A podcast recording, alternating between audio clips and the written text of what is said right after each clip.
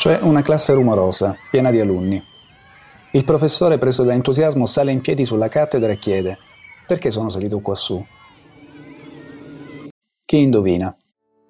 Magari lo avrete già visto e avrete già capito. Si tratta di Robin Williams, nell'attimo fuggente. La risposta che dà alla classe è sono salito sulla cattedra per ricordare a me stesso che dobbiamo sempre guardare le cose da angolazioni diverse. Nella scuola italiana ci sono state persone, istituti, esperienze che hanno provato a guardare la didattica in maniera diversa. Sono stati cambiamenti spesso lenti che hanno mutato le cose progressivamente oppure sono avvenuti tutto d'un tratto, come è successo con la pandemia. Qualsiasi sia stata la spinta propulsiva, c'è bisogno di renderli sistematici per innovare l'insegnamento. Io sono Francesco Gaeta e insieme a Percorsi di Secondo Welfare parleremo dell'innovazione scolastica in Italia, raccontando una scuola oltre la cattedra.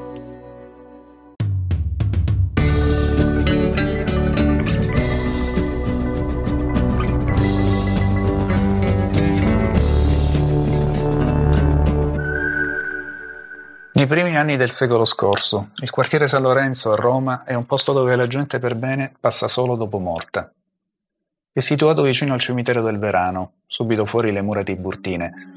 La speculazione edilizia di fine Ottocento si è abbattuta come una marea e ha lasciato macerie fisiche e sociali. Il quartiere è il simbolo delle diseguaglianze che caratterizzano l'Italia all'inizio del secolo.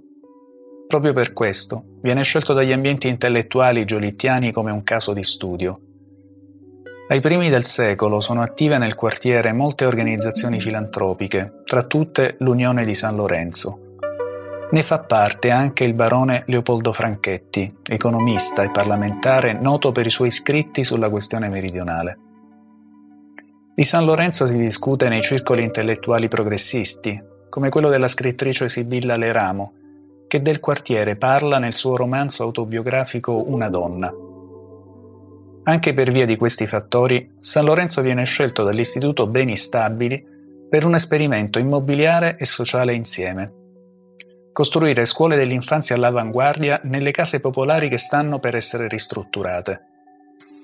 E questo l'inizio di questa storia. E ha un nome. Alla direzione di queste attività educative è chiamata niente meno che Maria Montessori. E quindi nel caseggiato di Via dei Marsi, numero 58, eh, il 6 gennaio del 1907 viene inaugurata la prima casa dei bambini. E Rita Scocchera a parlare. È stata un'alunna montessoriana, poi insegnante di lettere classiche, oggi è dirigente del Ministero dell'Istruzione. È una studiosa del pensiero di Maria Montessori ed è membro del consiglio direttivo dell'Opera Nazionale Montessori.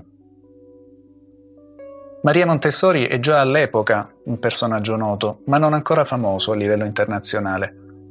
Nel 1896 è stata la terza donna italiana a laurearsi in medicina, specializzazione in neuropsichiatria.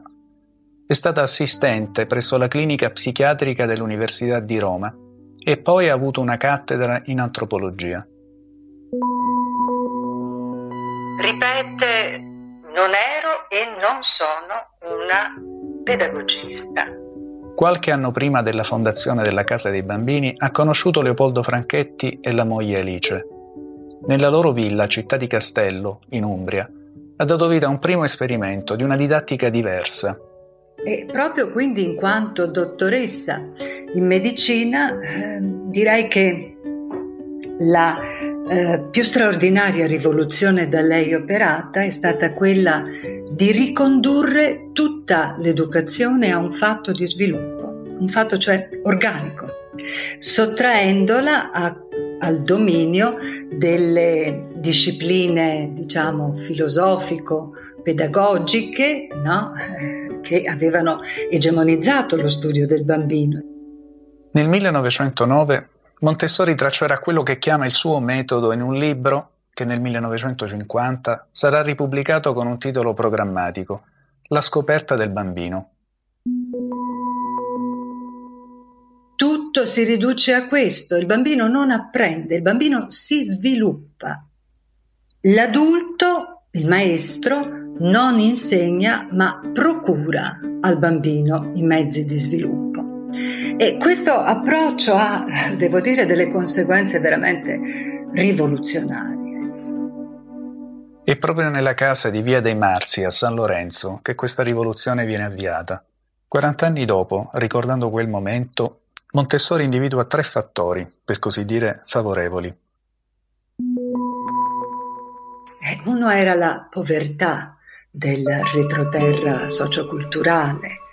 E il secondo era l'assenza di una, eh, prepara- de- di una specifica preparazione della maestra, perché la maestra era stata reclutata in seno a quella stessa classe operaia no, da cui provenivano le famiglie e quindi non aveva quantomeno dei preconcetti pedagogici.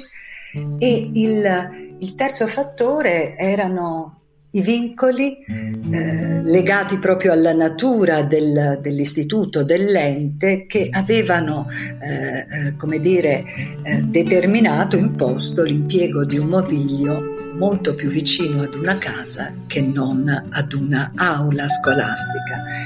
E, e quindi Maria Montessori poteva ben dire che la prima casa dei bambini non era una vera scuola, ma era una, diciamo, macchina sperimentale, eh, un esperimento che però, diciamo così, esce immediatamente dai confini del quartiere di San Lorenzo, se è vero che l'anno successivo già si aprono due case dei bambini eh, a Milano e che nel 1913, all'epoca del primo viaggio americano di Maria Montessori, si... c'erano già oltre 100 case dei bambini al di là dell'Atlantico. Ma come in concreto si faceva esperienza della scoperta del bambino nella casa di Via dei Marsi?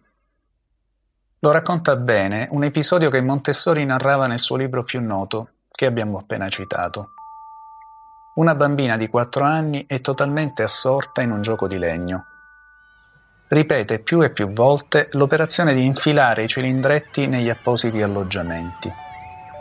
La Montessori osserva la scena, in disparte. Conta ben 40 tentativi. Prova a deviare l'attenzione della bambina, battendo le mani, facendo cantare gli altri bambini, addirittura spostando sopra un tavolo la seggiolina su cui la bimba è seduta. Niente però distoglie la bimba dal suo lavoro. Alla fine, come sotto una guida invisibile e inaccessibile all'osservazione, la bimba decide di interrompere il lavoro. Ha in effetti concluso la sua esplorazione e ha un aspetto rasserenato, addirittura riposato.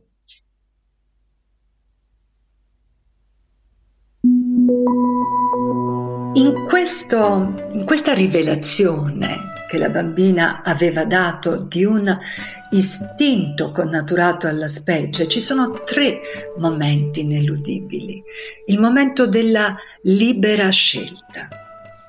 Eh, perché se un lavoro è imposto perde ogni valore formativo dal momento che l'interesse e la concentrazione non possono essere imposti dall'esterno la ripetizione dell'esercizio, che ci dice qualcosa di molto profondo, vale a dire che il bambino, per il bambino non vale la legge del minimo sforzo che vale per l'adulto, perché il lavoro del bambino ha un segno completamente diverso da quello dell'adulto, eh, non ha come risultato la trasformazione di un prodotto, ma la trasformazione del produttore che in quel lavoro perfeziona, costruisce se stesso. E, ehm, e quindi eh, nel lavoro il bambino trova il suo riposo perché costruisce se stesso e crea la sua energia. E il terzo elemento è la polarizzazione dell'attenzione, cioè la capacità di assoluta concentrazione sopra un oggetto che in quel momento, diciamo così, pervade, invade tutta quanta la coscienza. Sviluppo e autosviluppo invece che educazione, ambiente educativo, materiali ultra educativi, sono alcuni degli ingredienti essenziali del metodo Montessori il bambino non è debole e povero, scrive la pedagogista, è il nostro maestro, anche nei riguardi della sua educazione. Un'autentica rivoluzione. L'ultimo censimento dell'Opera Nazionale Montessori conta 104 case dei bambini e scuole primarie, statali e paritarie, con oltre 900 docenti. 35 nidi, con circa 200 educatrici, 22 case dei bambini e scuole primarie private, con circa 115 docenti. Attualmente circa 10.000 famiglie entrano in contatto quotidianamente con il metodo Montessori. Tutto questo però nel sistema pubblico si ferma alla scuola dell'infanzia e alla primaria. Montessori ha sì lasciato diversi materiali per un metodo Montessori sugli adolescenti, ma questo non si è tradotto fino a oggi in una vera e propria scuola media pubblica montessoriana in Lombardia come in tutta Italia il Montessori si è sviluppato soprattutto nel privato, quindi di statali ne abbiamo pochissime e una di queste è la mia, in un quartiere appunto periferico. Dal 2014 Milena Piscozzo è preside dell'Istituto Comprensivo Riccardo Massa di Milano, quartiere Gallaratese, periferia nord-ovest della città. L'istituto comprende una casa dei bambini e una primaria, da qualche anno ha introdotto due sezioni Montessori su sette nella scuola media pubblica. Io basandomi sui principi montessoriani e sulle esperienze eh, internazionali ho strutturato quello che è il modello italiano, insieme a Opera Nazionale Montessori ho strutturato il modello italiano che è il compromesso urbano italiano, che vuol dire una scuola media Montessori in una scuola statale. Tutte le norme ci chiedono di verticalizzare il curriculum. Noi abbiamo un curriculum verticale che va dalla prima classe elementare fino alla terza media. Non ha senso a questo punto avere una primaria Montessori e non una secondaria di primo grado Montessori, o entrambe o nessuna delle due. Dopo aver sperimentato nella sua scuola, Piscozzo lo sta facendo a livello nazionale. Una rete di 24 scuole ha avviato una sperimentazione assistita. L'obiettivo è portare il metodo Montessori nella media di primo grado pubblica e ottenere a fine 2024 la sua introduzione ufficiale nel sistema scolastico pubblico. La scuola italiana purtroppo è rimasta ancorata, soprattutto nella secondaria di primo e di secondo grado, ad un modello di trasmissione del sapere, un modello di lezione frontale. Vuol dire che noi trasmettendo il sapere, quindi considerando i nostri studenti passivi e ricettivi rispetto alle informazioni che danno gli adulti, vuol dire che noi stiamo sprecando il capitale umano, vuol dire che non attiviamo le menti dei nostri ragazzi. Quindi eh, diciamo, questa cosa mi ha portato a dire bene, la media ha bisogno di avere un altro modello di scuola, che non è quello della lezione frontale. Vedremo quale sarà l'esito della sperimentazione. Per ora è interessante verificare cosa succede in una scuola media pubblica ispirata al metodo Montessori. L'ambiente di apprendimento non è l'aula, l'ambiente di apprendimento è l'aula, ma è anche il corridoio che è stato strutturato proprio per permettere non soltanto eh, le attività di lavoro libero, il lavoro di gruppo, ma anche momenti di relax, troviamo anche dei divanetti, troviamo ehm, anche degli angoli letture, per la lettura e quant'altro. Ma è ambiente di apprendimento anche la, l'atrio, cioè non soltanto il corridoio, ma anche l'esterno, quindi il, eh, diciamo, quello che è il cortile, quello che è il giardino. E molto spesso i miei ragazzi, insieme ai docenti, vanno all'esterno della uh, scuola quindi troviamo appunto, dicevo, questi ragazzi seguiti naturalmente appunto dai docenti che ruotano, si muovono fisicamente all'interno dei vari spazi, dei vari ambienti di apprendimento per accompagnarli appunto nella costruzione del sapere. L'altro aspetto interessante che trovate nelle sezioni Montessori è tutto eh, il materiale per ehm, le, la pulizia, cioè nel senso che eh, tutto l'ambiente, i vari ambienti sono curati dagli stessi studenti. Apriamo una parentesi. L'ambiente di apprendimento così aperto è un concetto chiave anche per altri pedagogisti che hanno conosciuto o studiato Montessori. È il caso di Loris Malaguzzi, pedagogista e psicologo, che a Reggio Emilia fin dagli anni 60 ha avviato una rete di asili ed elementari diventati celebri nel mondo. Francesco Tonucci, uno dei più importanti pedagogisti italiani, vede affinità e differenze tra i due approcci. Ecco, io vedo in Loris proprio un, se, eh, un seguace coerente e fedele di Montessori che lui supera, supera nel senso che la sua scuola va oltre alle indicazioni di Montessori, là dove per esempio Maria Montessori proponeva un cavalletto perché i bambini potessero alzarsi dalla loro posizione seduta e andare a dipingere uno alla volta, questa cosa si rompe e nelle scuole di Reggio Emilia compare l'atelier di, di, di arte dove i bambini dipingono a volte sui muri, a volte per terra, su grandi eh, fogli gra- eh, di carta o su piccolissimi fogli di carta, quindi usano da una parte dei pennelli anche grandi con dei colori in vasetti e dall'altra arrivano a usare, li ho visti, usare penni, il pennino con la china uno strumento che normalmente si considera da scuola d'arte e non da nido d'infanzia o scuola dell'infanzia. Fine della digressione. Torniamo a Riccardo Massa di Milano. Tre cose sembrano una novità qui. La prima è il concetto di auto-organizzazione, tipico del pensiero di Montessori. Quindi diciamo che la giornata tipo si struttura in questo modo, in base appunto al piano di lavoro, noi lo chiamiamo così, cioè gli studenti hanno un piano di lavoro che devono sviluppare per tutte le discipline, ehm, condiviso con, con, l'insegnante, dove vede appunto le varie interconnessioni tra le varie ehm, discipline. Qualcuno dice ma i compiti è il piano di lavoro, no? Cioè uno studente ha un piano di lavoro che dura, può durare due settimane, finché sono piccoli dura anche di meno, una settimana, bisogna come dire, aiutarli ad organizzare il proprio tempo e a organizzare anche diciamo, il proprio approccio rispetto all'apprendimento. La seconda è la spinta alla interdisciplinarietà. Studiare e smontare e rimontare contenuti da diversi ambiti e poi creare connessioni insieme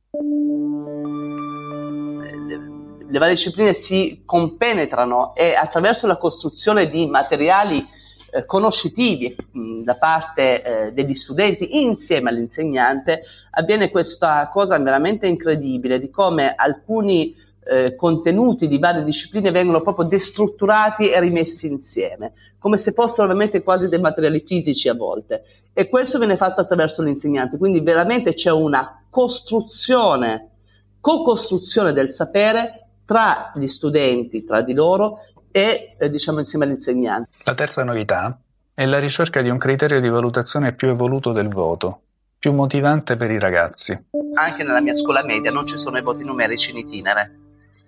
Eh, c'è una valutazione descrittiva, quindi i nostri studi- docenti diciamo, mh, danno dei feedback ai nostri studenti, eh, quindi mh, andando ad evidenziare quelli che sono eh, gli aspetti positivi, ma anche le, diciamo, gli aspetti che vanno approfonditi, dando anche dei suggerimenti per come farlo. Quindi proprio una valutazione che tende veramente al miglioramento, una valutazione ecco, per l'apprendimento e non dell'apprendimento. Sulla media eh, stiamo lavorando molto adesso sull'aspetto dell'autovalutazione. Lo sappiamo, è un dibattito ricorrente, voto sì o voto no. Ma quali sono le reazioni delle famiglie al Riccardo Massa? Eh, quando qualcuno esplicita, dice ma se un ragazzo non vede un voto numerico, come capisce no, dove sta andando, io dico sempre, ma un voto numerico che cosa dice ad un ragazzo? No, se prende, un ragazzo prende 6, che cosa vuol dire? Dove che ha sbagliato? Che cosa deve migliorare? E quindi su questo stiamo lavorando tantissimo e rientra assolutamente nei principi diciamo, che seguiamo di Maria Montessori e applicato nella realtà le posso garantire che è assolutamente incredibile e soprattutto motivante per i nostri ragazzi. A sentire parlare di voti e motivazione viene in mente Don Lorenzo Milani, il priore di Barbiana, autore di un altro esperimento pedagogico. Nel celebre libro Lettera a una professoressa, anno 1967, scriveva La scuola ha un problema solo, i ragazzi che perde. La vostra scuola dell'obbligo ne perde per strada 462.000 all'anno a questo punto gli unici incompetenti di scuola siete voi insegnanti, che li perdete e non tornate a cercarli. C'è qualche nesso tra il pensiero di Montessori e quello di Don Lorenzo Milani? La risposta di Francesco Tonucci. Milani è un'esperienza a sé stante eh, che bisogna prendere per il valore simbolico quasi che ha anche se è un'esperienza ovviamente molto concreta, molto vissuta, ma eh, il fatto che sia eh, la scuola di un prete, la scuola che si fa tutti i giorni dell'anno, comprese le domeniche, Pasqua e Natale, per otto ore al giorno, eh, ci fa capire che è una scuola particolare, una scuola strana, che, che è infatti una scuola di... Eh, di ribellione, una scuola di eh, rivalsa, una scuola di reazione a una scuola pubblica che non ha saputo essere pubblica. C'è poi anche una differenza sostanziale tra i due modelli. E cioè l'età de- degli, degli studenti di Barbiana. Sono ragazzi, sono adolescenti, non sono bambini è interessante notare, per esempio, che il libro di riferimento più importante che hanno a Barbiana è il, è il quotidiano, e cioè loro leggono il giornale e fanno politica perché, perché quello deve essere il, il, la spinta per, per vivere la loro vita e hanno fretta perché sono grandi. Fine della seconda digressione. Torniamo ancora a Riccardo Massa di Milano. Se come diceva Montessori il bambino non apprende ma si sviluppa, questo richiede un radicale cambio di postura dell'insegnante. In questo approccio educativo diventa un facilitatore della conoscenza che ogni ragazzo può e deve portare a galla da sé. È chiaro che per diventare un docente Montessori bisogna fare un percorso di formazione che non è un percorso di formazione soltanto mh, diciamo, per acquisire mh, strumenti e modalità e principi montessoriani, ma il percorso che fanno di formazione e soprattutto l'attività ehm, che fanno all'interno delle classi permette ai docenti di, mh, svers- di sverstirsi, cioè un lavoro che fanno molto autobiografico. No? rispetto alla eh, necessità anche di vedere se stessi e anche limare alcune rigidità.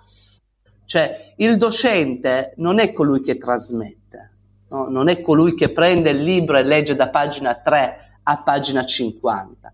Il docente è quello che segue, che cura e che tesse quella che era la relazione educativa con i propri discenti. Quindi è questo l'aspetto straordinario che c'è nelle sezioni Montessori.